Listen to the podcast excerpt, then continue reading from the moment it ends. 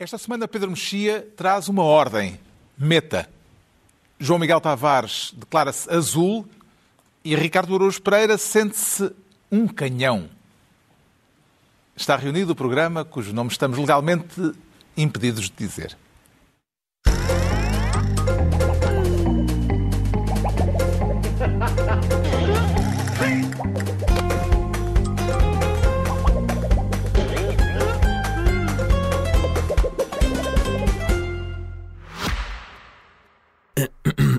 Antes de o seu podcast favorito começar, um anúncio importante.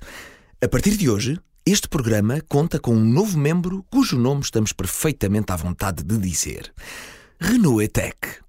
Sim, Renault ETEC e programa cujo nome estamos legalmente impedidos de dizer, à partida não tem muito a ver. Mas repare, este podcast é um dos cinco podcasts mais ouvidos pelos portugueses.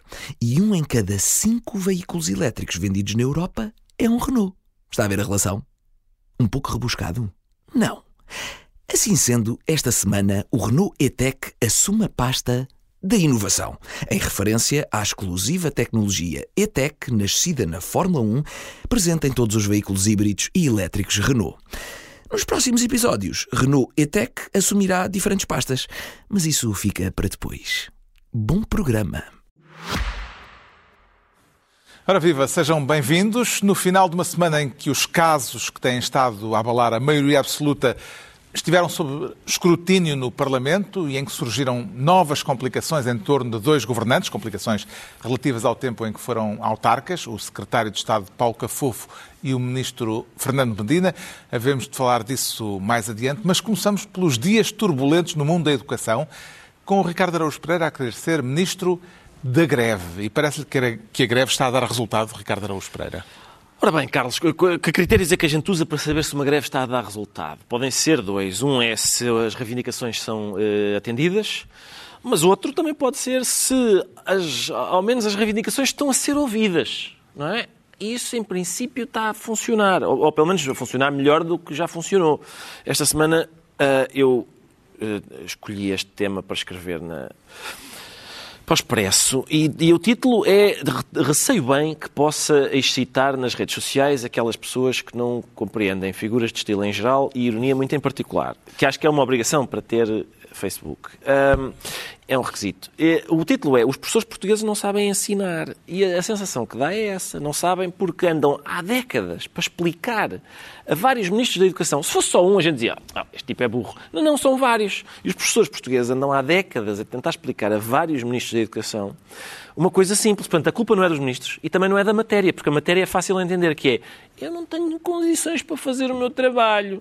Ora, se os professores andam há décadas para explicar isto e não conseguem, a culpa só pode ser deles. Mas se bem entendi, é, é pelo possível... que estava a dizer no início, Sim. os professores agora estão a ser um pouco mais ouvidos. Ou seja, um naquele ouvidos. segundo critério para a avaliação do, da, do sucesso da greve... Esta greve faz mais sucesso, porque eles estão a ser ouvidos. É claro que há os protestos do costume, não é? Então, mas esta greve está a incomodar tantas pessoas é normal, não é? Justamente, Quando como é que vê a controvérsia é assim. que surgiu no espaço público sobre o modelo de greve levado a cabo, nomeadamente pelo STOP, o sindicato independente que conseguiu mobilizar dezenas de milhares de professores, pois professores e outros, uh, e outros profissionais da educação. Eu tenho assistido, tenho assistido a, aos, a toda a gente que é escanção não sei se dá para dizer isto. Todos os canções, canções. Os canções. todo aquele que é canção de sindicalistas e diz este sindicalista não me agrada tanto como tu, tu és um desses, tu és um desses. E, e, sim, já me está a chegar um amargo de boa. Pois acredito que sim. É, é, este, Portanto, está a referir-se nomeadamente ao editorialista do público.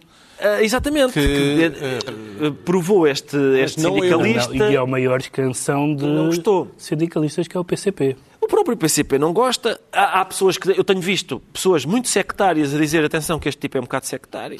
É uma coisa que me agrada, agrada-me registar, agrada-me registar. Eu, há aquela frase do Brecht, não é? Que costuma ser, atenção, até, até às vezes é citada para justificar coisas injustificáveis. Do rio que tudo arrasta, etc.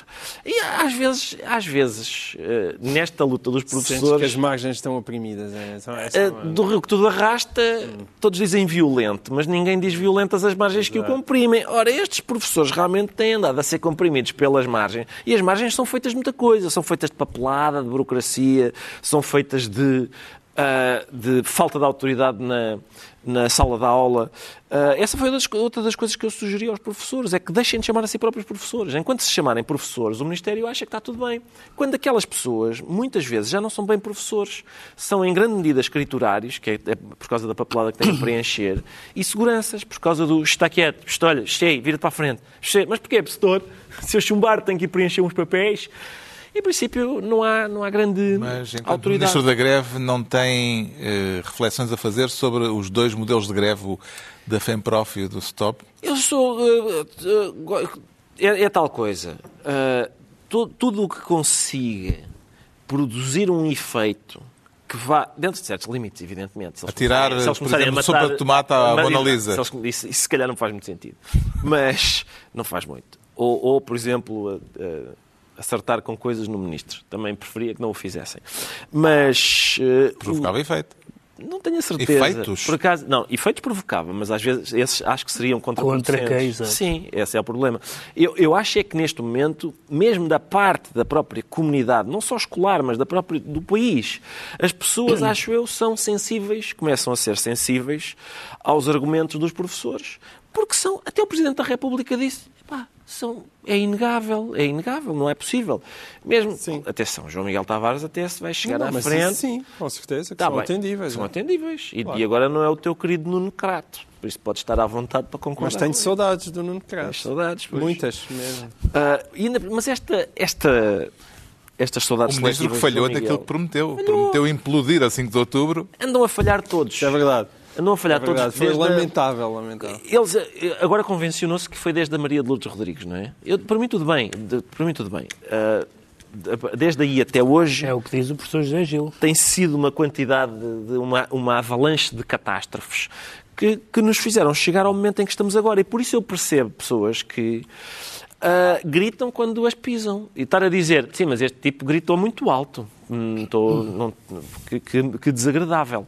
Não sei se é o tipo de resposta adequado. Depois da manifestação do fim de semana passado, o Governo viu-se na necessidade de apresentar propostas novas. Esta semana apresentou algumas, nomeadamente quanto ao sistema de vinculação de professores e quanto à dimensão dos quadros de zona pedagógica, aquilo que faz com que os professores tenham de andar eh, dezenas ou centenas de quilómetros eh, para ir dar aulas eh, e, portanto, ter de mudar de casa. Parece-lhe, João Miguel Tavares, que o Ministro ainda vai a tempo de aplacar esta revolta dos professores ou já se entrou numa espécie de bola de neve que pode mesmo pôr-lhe o lugar em causa? Eu acho que pode colocar o lugar em causa, mas a bola de neve não é específica da educação. A bola de neve inclui o país como um todo. Eh, E, portanto, a educação eh, vai de arrasto na avalanche. Eh, Parece que as pessoas eh, não podem admitir que as duas coisas aconteçam em simultâneo, em simultâneo, que é, por um lado, os professores têm razão em imensas das suas queixas, por outro lado, há determinado tipo de greves, como esta coisa das greves aos primeiros tempos da manhã, ah, ou então andarem a patrocinar os auxiliares educativos para também eles fazerem greve e não poderem abrir as escolas, e isso poder ser ilegal. O modelo de greve do STOP. O Certo, modelo de greve sim, do sim. stop, ou seja, as duas coisas são possíveis, que é São. a greve, Sim, as greves, como se estão assim a ser feitas, não serem aceitáveis e os professores terem toda a razão. não acho graça a, esse- a essas duas coisas que tu descreveste. Mas, Mas o é coisa. problema, é, aliás, nós já falamos disto aqui na semana passada, é um impasse geral. Porque hum, nós sempre tivemos um enorme problema que foi o centralismo do Ministério, da 5 de Outubro, a tal que tinha que ser implodida. Esse centralismo dificulta imenso a gestão eh, das escolas.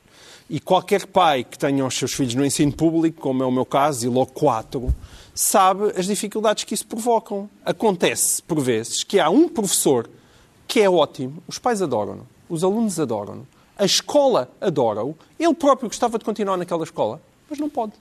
Porque, de repente, no próximo ano, por causa das regras, tem que ir rotar para um outro lado. E as outras pessoas perguntam, mas que sentido é que isto Mas faz? são os próprios professores que não querem o modelo alternativo, que Esse- é o da descentralização dessa forma de distribuição dos professores. E esse é que é, é, é o grande impasse, para citar famosos filósofos. se é esse que o grande impasse. É, Há o, vários o grandes grande impasses. impasse é o seguinte: é evidente que isto só Há se promessas resolve. não cumpridas, há contratos Não. que não são. Há, há Tá coisas bem. que estão na lei que não são cumpridas, é- há vários grandes impasses. O grande impasse. Quer dizer, E esse grande impasse que, tu- que vocês estão a referir, esse do. Então, mas agora descentraliza-se. Pronto, descrever o processo como descentralização tem, de facto, um apelo. Olha, preferes centralização ou descentralização? Eu prefiro a segunda. Mas preferes a descentralização num, nem, num todo, nem toda a gente, estás a dizer isso como se fosse óbvio para toda a gente. Nem toda a gente. Mas preferes descentralização num modelo em que de repente começa a cheirar que aquilo pode degenerar em nepotismo. O meu primo entra aqui, sim, essa é mas, outra coisa. Mas exatamente aquilo que Ricardo Augusto Pereira acaba de formular com e grande brilhantismo é, é o impasse que eu estava a falar. Porque quando nós olhamos para as capas dos últimos que 12 Correios da Manhã, para cá tenho-os lá, eu, eu, eu, já não sei, mas se calhar 12 à vontade. Todos os dias na capa alguma coisa trafulha com algum governante. E, nós, e sempre envolvidas autarquias, e corrupção, pequenas trocas de favores ou grandes. E, e a gente olha para aquilo e diz, epá, se é para ser assim, não é? Se é isto que me espera na futura autarquia barra ser a, a, autarquia a mandar nesta escola, mais vale se calhar ser a partir de 5 de outubro, porque assim como assim são cegos. O que é que aquele centralismo? Lá está, é cego. E, portanto, estamos a optar entre um centralismo cego ou o risco de uma descentralização corrupta olha, venha ao diabo e escolha. Por isso é que eu digo, isto não é um problema da escola, isto é um problema do modelo de país, que é mais grave. Inclusive... O centralismo segue e a descentralização que vê bem demais. É exato, é isso. É um pouco isso. Do olhão. Do olhão. Salve seja para o olhão. Um abraço para o olhão, um grande abraço para o olhão. Protagonista de um livro da Ana Cristina Leonardo. É verdade. Em que medida, Pedro Mexia, é que o aparecimento de um novo sindicato independente, este STOP, que já uhum. falámos, terá vindo agitar as águas e estará a contribuir para uma constituição mais radical ao Ministro da Educação? Bem, o ponto prévio a isso é dizer que, um, uh, eh, que as, uh, muitas das reivindicações, ao contrário da, de reivindicações às vezes que nos parecem corporativas no pior sentido da palavra, são reivindicações, a palavra tem sido muito usada, o José Gil escreve um artigo sobre isso no público, de dignidade dos professores. Eu acho que isso é uma questão uhum. real nos vários pontos que já foram abordados, nomeadamente pelo João Miguel. Eu tenho, portanto, isso tenho a certeza. Tenho dúvidas sobre o novo sindicalismo, já aqui me referi isso mais que uma vez. Mas também tens com o velho, não é? Também tenho com o velho. Não, não tenho com... Eu percebo, não. eu percebo. É assim, o problema é o seguinte, é que... E, e ambos concordamos que o é sindicalismo que o, é importante. O, velho, o sindicalismo é essencial. Claro. Mas, enquanto o velho sindicalismo, a acusação é que está ao serviço dos partidos de que esse sindicato ou de que essa central sindical é próxima. E, portanto, ao serviço de uma certa ideia para o país que esses partidos têm. Que sente não é uma acusação, é, é bastante não, factual, não é, não é? Sim, ok. Aqui, o facto de serem simplesmente ao serviço dos interesses da classe e estarem desligados de partidos e, portanto, desligados de uma ideia para o país, pode criar problemas. Isto é uma observação de facto, não é uma crítica específica a este sindicato ou a outros. Acho que é um desafio grande e acho que há, eh, tem sido muito discutido aquelas, os fundos para para sustentar eh, as greves, etc. Tudo isso são mecanismos uh, complicados. Agora, o ponto, as reivindicações, parece-me evidente, toda a gente que conhece professores e que ouviu, não apenas nos jornais, mas na primeira pessoa, aquelas histórias, não pode deixar de concordar com elas.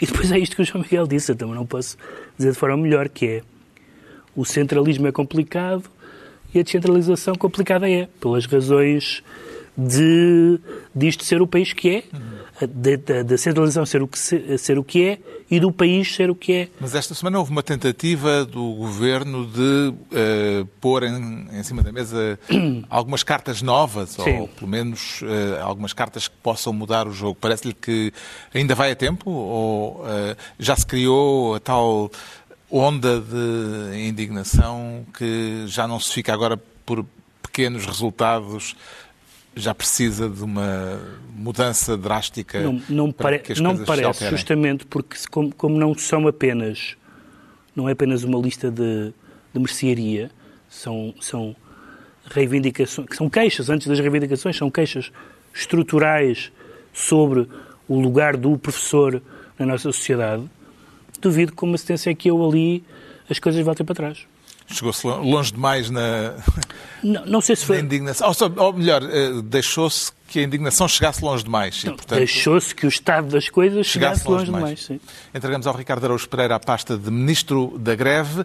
O João Miguel Tavares quer ser, desta vez, ministro dos anões e do gigante. Quem é o gigante e quem são os anões? Miguel Esta Tavares? pequena fábula, a fábula não- não é minha.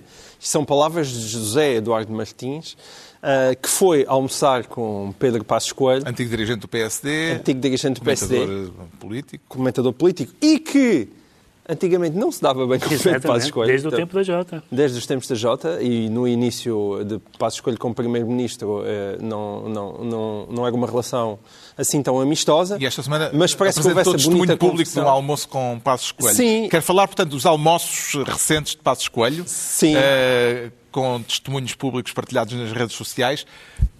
Que relevância política é que atribui a este tipo de encontros e, sobretudo, ao facto de eles estarem a ser tornados públicos? É isso, se eles não tivessem aparecer tantos no Instagram. É, pronto, a frase de José Eduardo Martins eh, foi mais bombástica porque foi farto de anões e aldrabões, disse ele, fui desabafar com o gigante que conheço. É, isto tem, tem Ir almoçar, ir almoçar com um gigante não é boa ideia. Porque ele papa tudo. Eles comem tudo. E, e, de repente foram mais, pelo menos mais dois, eh, no intervalo de uma semana. Eh, É, é evidente que eu não faço ideia, imagino que Pedro Passos Coelho não controla o que é que vai parar o Instagram, mas também não se deve emborrecer muito com isso, porque senão pediria, revelia- por favor, não à ponham. revelia do interesse do- do- da, Exato, da- exato, da exato. autorização dele. Ah, Mas parece isso- que Passos Coelho poderá estar a reunir tropas com um intuito qualquer? É, é, eu acho que há um passo a andar por aí, como dizia o outro, por aí pelo Instagram. E pelos restaurantes? Pelos restaurantes. E quando nós juntamos a isto uma entrada a pé juntos que partiu a canela a Luís Montenegro num artigo sobre a eutanásia no Observador, é difícil. Mais eh, a crítica de vários passistas à, à abstenção na moção de censura. Exatamente. E, Passistas portanto, não, até rioístas. Quando nós Da juntamos bancada isto parlamentar, tudo- portanto, Sim, sim. deputados, né? Quando nós juntamos isto Do tudo, o que é que acontece? Acontece que, mais uma vez, está a acontecer a Luís Montenegro aquilo que também já vimos acontecer a Rui Rio, que é começa a grelhar muito rapidamente, porque não se consegue impor. Em cima daí, colocas a camada espinho, que eu acho que pode ser realmente um espinho para Luís Montenegro, embaraçoso, e depois, passo escolho, de facto, ele vai andando eh, e, e- e ele, até a maneira como veste, a maneira como se apresenta, o seu cabelo rapado super sexy, há, há um lado... há um não lado fazer publicidade a ti Não, próprio. Pois não, é batutice. Mas há um lado quase... Não, há aqui uma, Que é uma bizarro. pulsão, Não, não, uma não. pulsão erótica. Não, né? não há Nesta- nada, não há nada. Não há nada. O, o gigante. Não, não há nada, até porque eu acho que isto super não... sexy. Não, repara, pega aí, já, já daqui nada estás no pôr a mim. Tavares Eu está não sou- Não estou, não estou, não estou. Embora eu tenha, passo escolha muito boa consideração, como muita gente. Mas é que já estamos fora do, do, da política, quando, Ah, bom, quando não. o argumento é Sabes sexy. que isto mistura-se tudo, não é? Ah, ah, mas há um lado que, eu, que me está a espantar que é quase um lado tipo José Mujica do, do PSD, no, no, no, no Passos, porque há um lado... A José Mujica, como, o antigo presidente do Uruguai. do Uruguai, mas há um eh, lado da que- simplicidade. Sim, que era o, o lado da simplicidade do Passos Coelho. o homem despojado. Exato, só lhe faltam as galinhas, a maneira como ele se apresenta. E isso tem um lado positivo, porque eu acho que é genuíno e que passa é mesmo assim, mas há um lado também já desesperado de ver tanta gente suspirar por ele. Ah, e, e isso é, é mau. Ou seja, eu tenho passo de escolha em grande consideração, acho que ele faz muita falta ao país e espero que um dia ainda venham desempenhar um papel político, mas há um lado de desespero nisto, que, eh, é, que é triste. Eh, e eu não queria deixar de assinalar isso, porque a direita tem realmente que pensar bem na sua vida. Montenegro terá razões, Pedro Mexia, para se inquietar com estas movimentações políticas de Passos Coelho? Acho que sim. Políticas ou gastronómicas, não? Mesmo antes das, mesmo antes das movimentações políticas já tinha razões para se inquietar. Acho que não há uma sensação de que o PSD esteja, embora as sondagens até sejam melhores do que as que, do que, as que havia há um tempo, não há a sensação de Há que o agora PSD... uma do, do- da- desta sexta-feira do Diário de Notícias que diz que mais de 60% dos portugueses consideram que o PC não está preparado para ser Sim, governo. pronto, e é isso. Ou seja, mesmo que, mesmo que os números, mesmo que tenha havido uma recuperação em termos de números, Costa Queima de Montenegro. Não há uma sensação, exatamente. Eh, eh, Não há a sensação de que se o governo cair, que pode acontecer, estranhamente pode acontecer, que o PS esteja pronto para isso. E, portanto, evidentemente que ao fim de sete anos de governo do PS, é normal que as pessoas se inquietem. O Pedro Passos Coelho teve uma intervenção bastante direta uh, na questão da, da eutanásia, a que Luís Montenegro respondeu com demasiada veemência, no meu entender, uh, portanto, sentindo-se acossado. Sim.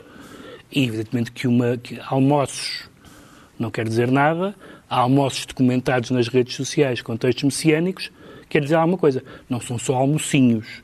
É? Uh, uh, portanto, são. são uh, agora, eu não tenho a certeza, tenho falado disto com muitas pessoas, por causa desta onda messiânica, e eu só estive numa sessão pública com o Pedro Passos Coelho, uma vez nos últimos tempos, e, e senti, quando ele entrou na sala, isso, portanto, há qualquer coisa desse género. À, à direita. Eu não vibro com política, como sabes. Mas. Uh, Já lá vai o tempo. Mas. Não, nunca vibrei muito com política. Não, não com política. Tinhas 22 anos. Ah, com 22 anos. Da coluna infame. Com 22, anos, com 22 anos vibrava com tudo. Uh, mas. Mas. Uh, o que é que eu ia dizer? Mas que é a questão da memória. Uh, há, uma, há uma ideia de que. Que aliás foi também muito cruzada nos jornais esta semana, a propósito desses almoços, que é não vale a pena a direita ansiar pelo Passos porque com o regresso do Passos também regressa, uhum. sobretudo nos eleitores mais velhos, uhum. e eu confirmo, entre muitos eleitores de direita mais velhos, que não está, não está curado. Justamente, curado. acompanha é um Ricardo Araújo Pereira a ideia de quem considera que Passos Coelho é ainda hoje, para a imagem do PSD, sobretudo junto do eleitorado mais velho, por causa do período da Troika, da memória da chamada peste grisalha, que Passos Coelho pode ainda ser um ativo tóxico é para o PSD? É essa expressão peste grisalha, faça-se justiça a Passo Coelho, não, não foi é Passo Coelho, não é dele, é, mas é de, um, é de um Passo Coelhinho, não é? É de, um, é de uma outra pessoa que. Não sei de quem é. De quem é? Era, de um, um deputado de, de Castelo Branco. Exato, que, escre que escreveu no jornal Beirão. isso, isso, sim. sim. A peste grisalha. A peste grisalha pretendia de, de, designar, designar um conjunto de pessoas uh, depreciativamente. São os velhinhos, já não trabalham, estão ali a, receber a pensão, imaginem, pensão para, para a qual trabalharam a vida toda, estão a consumir pensões e se calhar provavelmente são daqueles pessoas grisalhos, se calhar já são pessoas assim meio esquecidas e tal. E não. Pelos então vistos, é, não, eles, eles, ainda, eles, erraram no diagnóstico, porque este, esta, estas pessoas que foram designadas por peste grisalha têm ótima memória. Mas. Além de que deixa-me fazer um parênteses, uns... é isto só. É e que... normalmente os velhos têm melhor memória de longo prazo do que pois memória claro. de curto prazo. É Portanto, talvez não se lembrem do que comeram ontem, mas lembrem-se daquilo Alienar o eleitorado mais velho, em qualquer país do mundo, é um suicídio para a direita. Pois claro, antagonizar, é, antagonizar o eleitorado mais, velho, mais velho é um suicídio. Mas atenção, eu também sei de casos de grisalhos, de alguns grisalhos, que esses sim uh, ficaram desmemoriados, porque são fãs de Passos Coelho, mas esqueceram-se que votavam no PSD. Estão a votar um bocadinho mais ao lado. E à espera que ele regresse. E enquanto ele não regressa, estão a votar. Hum. Vamos ver como, é evoluem os mas, anões e os gigantes. significativo. É. O João Miguel Tavares fica ministro dos anões e do gigante e é a vez do Pedro Mexia se tornar ministro da história e da memória. Parece que está tudo ligado. Eh, que, para que efeito é que Eu acho quer que vamos este, falar aqui muitas vezes. Esta pasta. Vamos falar ministro. aqui eh, muitas vezes sobre questões ligadas à, às comemorações dos 50 anos do 25 de Abril. Foram anunciadas as, o plano de, das, das comemorações, da, da Comissão, e há alguns sinais que eu acho positivos. Uh, os sinais positivos são, para já ainda estamos em relação a acontecimentos pré-25 de Abril, como a crise estudantil, um, Capela do Rato, a ala liberal, etc. Mas já nestas se mostra uma, digamos, um ânimo que eu acho que é o ânimo que deve presidir às comemorações, que é dizer que antes do 25 de Abril e, no, e em todo o processo revolucionário, e portanto fazendo todos parte do processo pré e pós-revolucionário, há agentes diferentes, ideias para o país diferentes, memórias diferentes entre os portugueses e que comemorar o 25 de Abril, isto é, a liberdade, o pluralismo a democracia, é preservar essas divergências, não apagá-las, não dizer que temos todos uma memória igual, seja do que for, com um conteúdo mínimo obrigatório que é vivemos em democracia e deve ser uma celebração dos valores democráticos. Isso é evidente. E há a dimensão de estudo Sem... também desse passado. Há a dimensão de estudo, por isso é que há a dimensão da memória da história. A história e a memória são coisas diferentes, evidentemente. A memória tem uma, dimensão às vezes irremediavelmente subjetiva. O exemplo máximo, todos nós já tivemos experiência disso, falar com uma pessoa, aliás, de esquerda ou de direita, ou neste caso de direita ou de esquerda, que viveu em África uh, e que tem uma opinião sobre o que se passou, sobre a descolonização, que não é necessariamente, não é necessariamente discutível em termos de factos. Uhum. Uh, e, portanto, isso aconteceu e também não podemos passar uma esponja por cima de, da memória subjetiva e pessoal de cada pessoa. Depois há a história. A história é feita com fontes, documentos, uh, provas e, e, e, finalmente, em relação a isto, também não há uma história. Ou seja, quando eu digo história, não é para dizer que vamos todos passar a achar o mesmo sobre o 11 de março. Provavelmente nunca vamos achar ou, ou 25 de novembro. Não vamos. E não há nada de errado nisso. Não há nada de errado nisso. E, portanto, se os sinais que temos visto de que o 25 de abril é, uma, é, uma, é um momento histórico que envolve vários momentos contraditórios e toca de formas diferentes pessoas no espectro político ou partidário e ideológico, então acho que isso é uma comemoração digna, tudo o que não seja isto. É uma comemoração sectária, parcial uhum. e, e, condenada ao fracasso. Isto vem a propósito, já foi dito, uh, do facto de ter sido aprovado esta semana o, o, programa das comemorações dos 50 anos do 25 de Abril, embora ainda não se conheçam em pormenor os detalhes, e sem entender, João Miguel Tavares, as controvérsias iniciais a respeito da preparação das comemorações já foram ultrapassadas ou ainda vê neste processo algum potencial polémico? Vejo um potencial polémico neste processo, mas não pelas mesmas razões com que, porque ele foi polémico no início, que estavam muito relacionadas com a escolha de Pedro Adão e Silva, que entretanto foi para Ministro da Cultura. Um, e com desentendimentos pessoais também. Um, Sim, e, entre Yanes e Vasco Lourenço. Exatamente, mas aí ainda era, um, era é, é o velho discurso sobre a memória do 25 de Abril, e isso tem a ver com o que é que aconteceu no PAREC e o que é que realmente foi o Estado Novo. Um, eu não acho que vá ser esse o centro destas discussões. Pode ser o centro das comemorações oficiais, mas eu estou muito mais interessado nas comemorações oficiosas. E eu acho que estes 50 anos do 25 de Abril podem vir a ser muito importantes, em parte, em boa parte, causa do estado em que se encontra a maioria absoluta de António Costa. Ou seja, ele de repente não ser mais uma questão de debate histórico sobre o que é que aconteceu em 1974, mas sim do que é que nós fizemos com 50 anos de democracia. E isso é que eu acho que vale muito a pena discutir. Estou ansioso para que o país discuta. Não ainda saber qual o estado em que o Estado Novo deixou o país, mas realmente como é que, o que é que nós fizemos de Portugal após 50 anos de democracia. E, portanto, acho que estas comemorações vêm na altura certa para nós termos esse debate. E esse debate não é um debate bonito de ter, hum. mas é essencial. Como é que pretende comemorar os seus 50 anos, Ricardo Araújo Pereira? Vai tentar enquadrar as suas comemorações no âmbito das comemorações oficiais do 25 de Abril? Não, porque não se mistura fantochadas com, com coisas sérias. É esperaste, são... esperaste para nascer, não foi? Não, eu não faço ideia. Confesso que não, eu estive na clandestinidade nos nove meses anteriores são ao 25 de Abril, como não é? sabes. Estive numa... Sim, sim, eu nasci três dias depois é e tal como o 25 de Abril... É um filho da liberdade? Eu, ou seja, exatamente. Eu não, em princípio, eu, como é óbvio, não se pode... As, as celebrações dos meus 50 anos já vão ser menores. Princípio vão ser comigo na cama. Uh, e vão ser não, menores. Quem é o comissário? Para não, há, não, não, há comissário, não. Nós, nós eu podemos nasci... fazer aqui uma, uma comissão ad hoc. Eu acho que Mas sei atenção, quem é comissário. não há assim, há, não há, não há assim tantas diferenças, porque eu nasci três dias depois e tal como o 25 de Abril um, Também há uma grande discussão a fazer para, sobre o que é que fez sobre os seus 50 sim, anos. Para algumas pessoas, tal como, tal como o 25 de Abril, para algumas pessoas eu não fui longe demais e para outras fui, fui além do que devia ter ido. Uh, sendo, sendo aparentemente. Outras acham que começaste bem e depois te perdeste. E depois te perdi, exatamente. Como, tendo, como país. tendo, tanto eu como o 25 de Abril, tendo aparentemente potencial para sermos consensuais e de repente acabamos a não agradar a ninguém. Acontece, acontece. O Pedro Mexia fica assim Ministro da História e da Memória.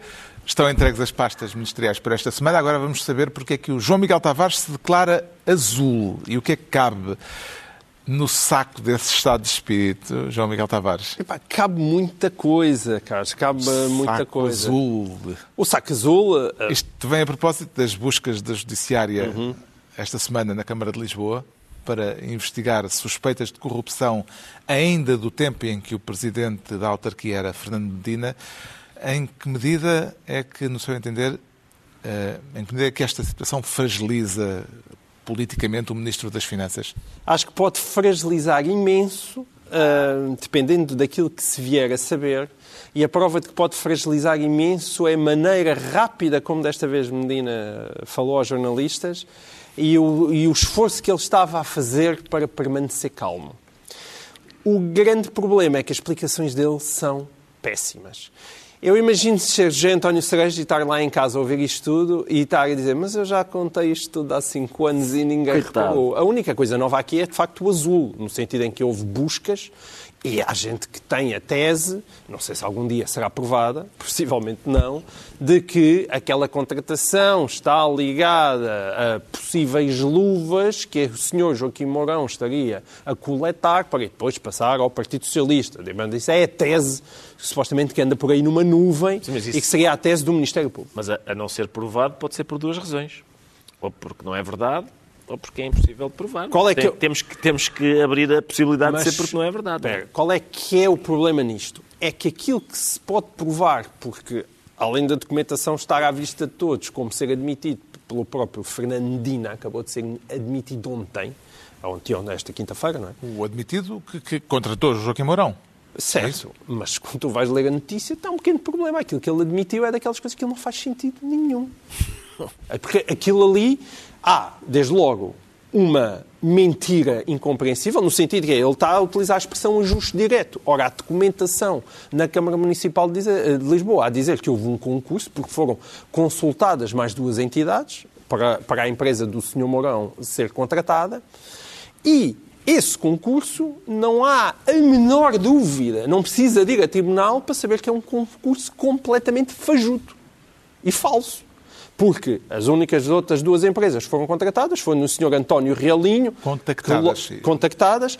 Do, um senhor chamado António Realinho, que é unha com carne com o senhor Mourão e que ainda por cima já foi condenado por burla e falsificação. Portanto, esse concurso aparentemente ficou vazio, mas existiu e Fernandina, agora nas suas intervenções, transformou a dizer que afinal não é um concurso, é um ajuste direto. E depois, qual é o problema? O problema é Joaquim Mourão. Quando Fernandina vem e vem dizer que é um extraordinário autarca modelo e utilizar as mais generosos adjetivos para qualificar uh, o Joaquim Mourão, ele tem um problema, que é, a gente já sabe que Fernandina não leu o Expresso, porque não sabia nada do que tinha acontecido com Alexandre Reis. Pelos vistos, também não leu o público. E se ler o público, pelo menos ler António Cerejo, devia ser uma obrigação, é como saber o abecedário, devia ser uma obrigação, todos os políticos portugueses têm que ler os artigos de investigação José António Segredo. E José António Segredo escreveu abundantemente sobre este caso. Depois escreveu sobre o caso de Idanha Nova e escreveu sobre Castelo Branco. E sobre todo aquele ecossistema que foi também o ecossistema de onde veio José Sócrates e que produziu tantas coisas maravilhosas neste país. O que se passa na Beira Interior? O que se passa na Beira Interior e no, no distrito de Castelo Branco em particular, onde vêm pessoas encantadoras. Expressão autarca modelo... Desde logo a minha mulher e os meus choques. Expressão autarca modelo... a autarca modelo também tem um historial problemático. A não ser que seja aquele típico autarca, autarca, autarca, morde, autarca modelo. Era modelo. É, modelo, modelo. É o autarca modelo que depois morde do país, que é, uh, fazem coisas, mas ao mesmo tempo há uma série de questões obscuras. Deixa-me só dizer isto, que, que isto é importante. O, o, o Joaquim Mourão é apresentado como o homem que veio coordenar as obras da cidade de Lisboa. E Medina disse, ouçam isto, até me acusavam de andarmos a fazer obras a mais. Pá, nós precisávamos de uma pessoa para coordenar estas obras todas. Pá, alguém tem que perguntar ao Sr. Presidente da Câmara como é que uma pessoa que vivia em Castelo Branco e continuou a viver em Castelo Branco, coordenava essas obras, não produz um relatório. Já António Cerejo dizia que não encontrou testemunhas, ninguém sequer que o tivesse visto coordenar o que é que fosse. E ao mesmo tempo que ele coordenava as obras todas, Lisboa era presidente da Caixa, da, da, da, da, do Conselho de Administração da Caixa de Crédito da Beira Baixa Sul, provedor da Misericórdia de Idanha Nova, secretário da União das Misericórdias, presidente do Conselho Fiscal do Monte Pio, presidente da Associação de Desenvolvimento Regional Atraços, presidente da Associação de Desenvolvimento Regional Baralusa. Portanto, ele era tudo isto e ainda assim estava a coordenar todas as obras em Lisboa. A Fernandina tem imensa coisa para explicar. Entretanto, veio a público um outro caso que se pode assemelhar a este, pelo menos na suposição que é feita uh, de, daquilo que será ilícito nele, o do antigo Presidente da Câmara de Funchal, agora Secretário de Estado das Comunidades, Paulo Cafofo, que estará a ser investigado também por suspeitas de um alegado esquema de financiamento duvidoso com o objetivo de desviar fundos para o Partido Socialista. Vê coincidências entre estes dois casos, Pedro Mexia? Pela descrição uh, do, do, do, que vem nas notícias, sim, e, e, há uma, um problema que as pessoas são evidentemente sensíveis à corrupção e são sensíveis à, à, ou, à questão do, talvez menos do que, deviam, do que deviam, mas à questão do financiamento partidário. E as duas coisas ligadas, enfim, faz linha e, portanto, é, uma, é, é um pouco problemático. Mas eu queria só acrescentar uma coisa em relação ao, ao Fernando Medina, que é uma sucessão de casos que vem desde, desde ainda das questões camarárias a, a estas, um, eh, em que o Fernando Medina diz que não, não sabia de nada, não sabia de nada dos dados dos manifestantes uh, que foram enviados a, às embaixadas uh, de países não democráticos, um, a, a, a indenização de Alexandre Reis, agora estes contratos duvidosos. Ora bem, eu, tirando o caso de Alexandre Reis, que é quase impossível que ele não soubesse, eu até admito que nos outros ele possa não saber. Com, com... Agora, o problema é que o Ministro das Finanças não é qualquer pessoa no governo, é uma figura central. E quando se sucedem casos do mesmo responsável político a dizer não sei, não sabia de nada, nunca ouvi falar nisso, entra um bocadinho em ação o prémio Zenalbava de, da política, que é não é possível, não é possível, e isto eu estou a dizer isto independentemente dele, por hipótese, não saber mesmo de nada. Mas isso é, portanto, sem fazer um processo de intenções de que ele sabia e diz que não sabia, mesmo que não soubesse genuinamente, uma sucessão de casos que o antes uh, Presidente da Câmara de Lisboa, atual Ministro das Finanças, poderia saber, alguns dirão deveria saber, e não sabe, isso fragiliza Fernando Medina forçosamente. Na sequência desta situação, instalou-se uma questão curiosa de saber se os atuais governantes ah, vi, sim, sim. também devem ser submetidos ao já célebre questionário das 36 perguntas do Governo. É o Presidente da República deu a entender que sim, o Primeiro-Ministro acha que não. Qual dos dois é que lhe parece mais acertado a este respeito, Ricardo Araújo? O Presidente da República não deu a entender que sim. O Presidente disse. da República disse taxativamente sim. que é óbvio. Eu, eu, não, eu não consigo imaginar um argumento que justificasse outra hipótese. O que já está, já está, ou do que é que é. Depois, vamos supor que é isto, que os... O argumento é que eles, entretanto, já estão no, em funções. Já estão em já funções, se... mas, se, mas se, há, se, nós descobrimos, enquanto sociedade, e o partido do governo descobriu que para integrar o governo é preciso de, passar aquele teste. Passar, exato, passar aquele teste, corresponder a determinado critério, e tem gente no governo que não corresponde, isso é um bocado esquisito, mas já, até porque Pá, as pessoas que entram... estás a servir cozida à portuguesa, é, é melhor e depois da mesa está servida não perguntar chaves vegetarianos. Sim, está bem, é mas, isso. mas repara, mas a questão... Senão depois ficas com a mesa Sabes vazia. Que isso, é, isso é como a União Europeia. É preciso cumprir certos critérios para ser da União Europeia. Exceto para a Hungria, que já lá está, claro, é que não precisa de cumprir. Mas é, é, um, isso é, é realmente problemático, porque depois gera-se uma espécie de primeira divisão e segunda divisão da ética, em que, em que há, há, membros do governo que entram limpinhos porque passaram neste, no teste do algodão e sentem-se superiores, com razão, não é? Aos selvagens que já lá estavam, antes de ser preciso uma pessoa demonstrar que é impoluta. Há o banho de imersão ética e o duche. Exatamente, o levaram só um duchezinho. Está esclarecido porque é que o João Miguel Tavares se declara azul o Ricardo Araújo Pereira diz sentir-se canhão. E é um canhão que ainda dispara? Ou já é só decorativo? Não, oh, mas o oh, Carlos alguma vez disparou. Eu já, eu... assim parece-me assim. ofensivo. Não, não, há nunca disparou. Há bocado salientaste os 50 anos dele, agora... Foi, agora esta... Não, mas nunca disparou. Eu já... Eu, não, nunca... Então... Eu, reparem, eu deixei Não, eu sei o que é que estão a pensar, mas não é sobre isso. Eu, mas já eu canto, é? eu canto ah, hino nacional... Então não queremos saber. Eu canto hino Isto nacional... Isto é propósito do hino nacional. Sim, Deixem lá de sim. ser... De... Eu canto, eu canto o hino nacional duas vezes por dia. Canto uma logo de manhã e outra ao deitar. É por isso que é, uma, é, uma, é central na minha vida. Vamos eu, só eu, centrar... Eu, já, nunca marchei nem contra canhões, nem nunca corri às armas. É é acontece, é, é acontece, canhões é acontece-me com o hino nacional o mesmo que com o atirei para o gato. Isto- Também Já cantei várias vezes, nunca atirei para os gatos. Acontece, acontece, é possível. E agora dizer, é tudo Isto é a que eu- propósito da controvérsia suscitada. Suscitada, não, ressuscitada, porque ela já tinha existido Sim. eh, aqui há um, um tempo, pelo músico Dino de Santiago no aniversário do Expresso. Dino de Santiago diz que é preciso mudar a letra do hino. Portanto, não lhe faz impressão eh, que continuemos a cantar contra os canhões, marchar, marchar. Não me faz impressão por duas razões. A primeira é porque também não me faz impressão, por exemplo, quando eles no aeroporto dizem senhores passageiros, vamos agora embarcar. Eu não digo embarcar, mas este é um barco. Não, não é um barco, já não é um barco, mas isto é embarcar. Continuo a dizer embarcar. É um fenómeno linguístico que acontece, acontece muito. O- a segunda razão pela qual não me faz confusão é porque eu acho que o hino é- está perfeitamente ajustado precisamente por causa da sua letra. Às armas, às armas, contra os canhões, marchar, marchar. Aquilo foi escrito num momento em que nós metemos o rabinho entre as pernas. Em que não fomos às armas nem que marchámos contra canhões nenhum. Foi na altura do ultimato. É o hino perfeito para um país da nossa dimensão e com o nosso poder internacional. Para- é, é o chamado já a formiga tem catarro. É o que isto é. É que depois há, há essa outra questão, que é, é outra- é razão pelas qua- pela qual não estou assim especialmente surpreendido com isto, que é vantagens de ser velho. Que é esta proposta n- muito novíssima. Eu já ouvi há 25 anos, da boca de António Alçada Batista. Há pessoas que dizem... Ah, mas Já não eu- era jovem na Já altura. não era jovem. A proposta é curiosa, é exatamente com os mesmos argumentos, sobre os mesmos versos e com as mesmas propostas de alteração.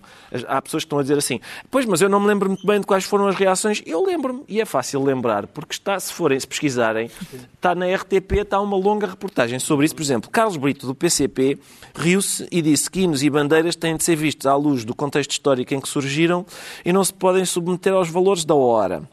O Fernando Rosas disse é uma discussão sem sentido, o hino tem uma origem histórica particular, a proposta é um pouco deslocada ou até um sinal de como o processo de unidade europeia começa a mexer com os símbolos essenciais da unidade nacional. Reparem. Ia, mas isso gostava de saber se o Fernando Rosas mantém essa opinião. É, E, e acrescentou, que- é relativamente perigoso mexer nos símbolos de identidade nacional, são símbolos que se, radica, que se radicaram e que não valem pelo que dizem, valem pelo que são. É, são coisas mais ou menos óbvias estas. Eu- eu- de qualquer modo, eu sei que há, como é óbvio, há uma Os letra... símbolos. E há uma letra, como é óbvio, eu sei que há uma letra que é consensual e que se podia adotar. A letra é lai, lai, lai, lai, lai, lai, lai, lai. Em princípio, esta é O consensual. hino espanhol é que não, O nunca levantou nunca problemas. levantou a letra do problemas. hino espanhol nunca levantou problemas entre os espanhóis. Carlos, dito isto, até daqui a 25 anos. Gosta do hino nacional tal como ele existe ou preferia a portuguesa menos belicista? Eu acho que o hino é um mimo ao pé da bandeira. Atenção. Epá, atenção, a bandeira. Sim, por amor de a Deus. bandeira que tem as cores de um partido político. Não é? Tem- são, tem- sim, sim. são as cores que nos identificam enquanto país e eram de um partido político. E tem lá várias referências. Tem referências a Jesus Cristo, Sim, sim. uma série de coisas. Não, mas é só a junção, estava só a pensar na junção de cores. Basta- Basta isso. O verde e o vermelho. Ah, era uma coisa só estética. Não, é assim, o hino, o- neste caso é a letra. Acho que a discussão é sobre a letra, não é sobre É sobre, é sobre a letra. A- Não sei se a música não é problemática. A letra é má, é porque é um hino. É um hino. Pois se é A um letra hino- é bélica e patriótica e antiquada, sim, na medida em que é um hino. É um hino. Bem, o, o hino alemão, ah, o- a música é do Haydn. Portanto, Sim, não, está bem. Ah, mas eu não a- falei da música, eu falei da letra. Estou a falar da Ah, letra. da letra. Estou a falar da letra. Se a letra. Ah, portanto, o- a, a- a nossa, a nossa adesão emocional, identitária, o que quisermos, à bandeira e a- aos, símbolos, aos chamados símbolos nacionais, é o facto de eles serem símbolos, não é? Não é eu dizer, eu adiro à bandeira, mas realmente aquela conjunção de cores está muito mal. Não me, portanto, vou- não, vou- vou- vou- não me ocorre isso. Eu, eu acho que são pé- acho que a bandeira é péssima. Mas quer dizer, who cares? Não é? É a bandeira, é a bandeira nacional, é a bandeira nacional. E, portanto, o hino, podia- a letra podia ser melhor. Pode- Pode-se mexer no hino, acho que se pode mexer no hino, aliás. Nós não cantamos as estrofes todas do hino. Ah, ah, Eu canto sempre tudo até ao fim. de manhã, de manhã e ao Tudo, deitar. tudo. Eh, e, portanto, não, não vejo, quer dizer, não acho que seja um crime de lesa majestade, mas também não vejo que seja... Há uma série de referências históricas no nosso cotidiano nos nossos museus, castelos e não sei o que mais, que são ofensivas porque se referem a coisas do passado que nós hoje já não dizemos da mesma maneira. Já não, ninguém acha que somos uma nação imortal, por exemplo. E, e bem, e bem. As opiniões têm-se dividido, até já quem esteja a avançar com propostas concretas. O que é que lhe parece, João Miguel Tavares, a sugestão de Miguel Esteves Cardoso, um conservador, note-se. Atenção, eh, de- um conservador monárquico. Um conservador monárquico. É natural que ele, que ele apoie mudanças no hino nacional. Mas ele quer mudar Achas e que diz que devíamos cantar, em vez de às armas, às armas, devíamos cantar às almas, às almas. Eu acho que o Dom Duarte, o E próprio em Dom vez Duarte, de, está a favor de em vez de contra os canhões marchar, marchar, ficaria se calhar bem eh, contra os cabrões cantar, cantar. É Bom, eu acho que... Era ótimo. Hã?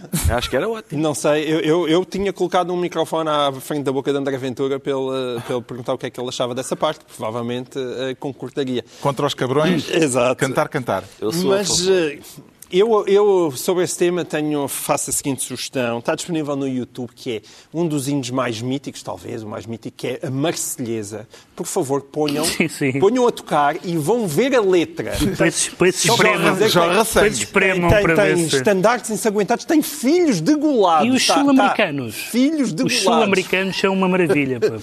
Já sabemos porque é que o Ricardo Araújo Pereira se declara canhão. Agora só um apontamento para tentarmos perceber porque é que o Pedro Mexia se anuncia meta, mas meta do verbo meter. O verbo Eh, meter, porque... Sim, eh, eh, embora o assunto tenha a ver com Meta, a empresa Sim, do o- Facebook e do o Instagram. Conselho de Supervisão da Meta p- eh, reverteu uma decisão sobre mamilos e produziu teoria sobre mamilos, porque não se pode pôr mamilos nas redes sociais, a não ser em algumas circunstâncias. Já agora, a- notícia tem esta frase fascinante. A, a Meta tem de repensar a sua política sobre mamilos para a tornar mais inclusiva. Sim, é uma, é coisa que um conselho às vezes tem que fazer, é, é- é repensar os mamilos. E então a questão é o seguinte, é que os mamilos em, em questão eram de duas pessoas, de, eh, duas pessoas trans, não binárias, que estavam com o peito, estavam com o peito tapado, descoberto, mas com, os, com os mamilos tapados, e era no contexto de uma transição, etc., cirúrgica. E, portanto, eles disseram, bem, nós só pensámos na proibição dos mamilos pensando em homens e mulheres.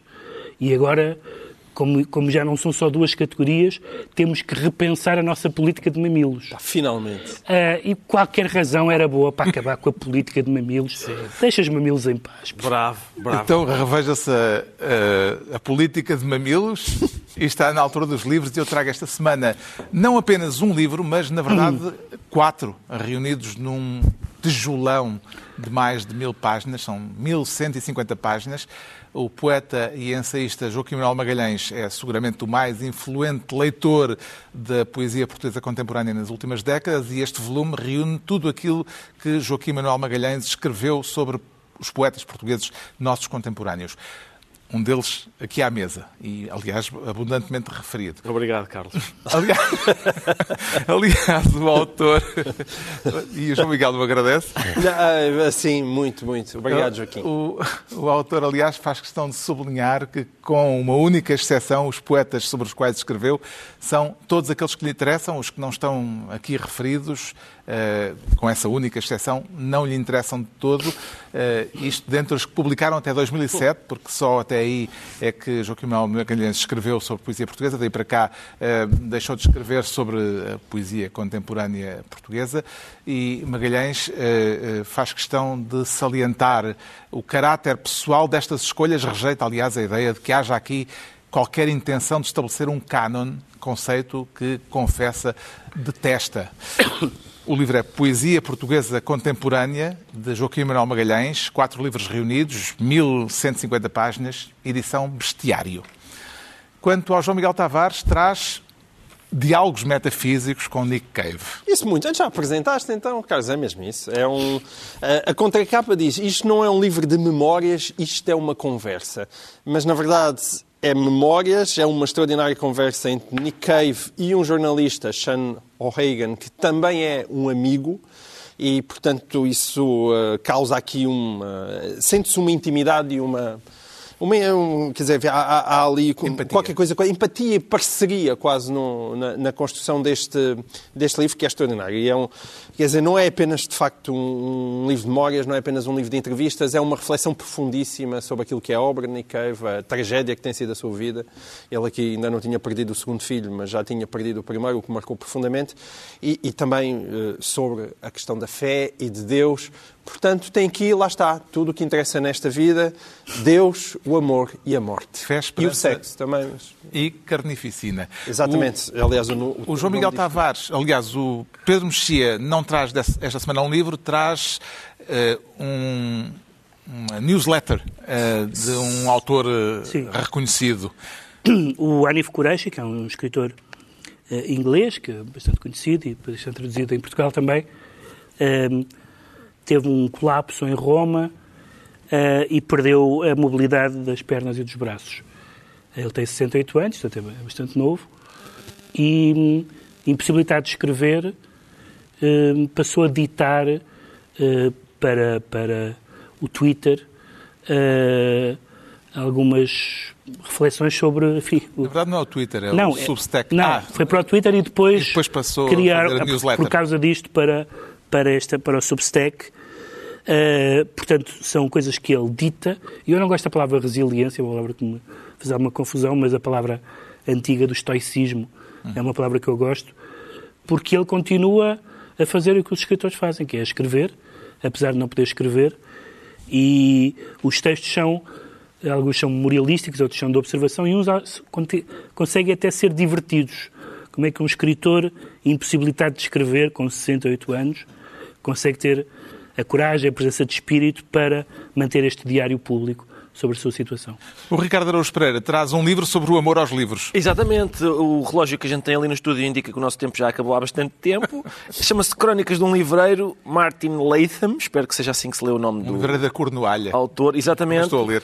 As obsessões, pois claro, as obsessões têm muita graça. O livro Na Esteira de um, que também recomendei aqui há tempos, de Carlos Maria Bobon, ah, é, é- é sobre a obsessão do autor e sobre as obsessões das, das pessoas que o autor observa. Ah, portanto, o livro mistura história da leitura, incluindo aspectos que costumam ficar de fora das histórias da leitura, mas que são importantes, bibli, bibliomanias extremas, livrarias, feiras, bibliotecas, bibliotecários, colecionadores de livros, tipos de livros, modos de ler, modos de tratar os livros, tudo feito com uma erudição e uma, lá está, uma coisa própria das obsessões, que é um tema puxa outro e outro e outro, e de repente há uma teia de, de, eh, referências que, que é muito eh, interessante e abre muitos caminhos novos. É claramente um livro para quem gosta de livros. Está concluída mais uma reunião semanal, hoje a oito dias, à mesma hora, os mesmos de sempre. Pedro Mexia, João Miguel Tavares e Ricardo Araújo Pereira.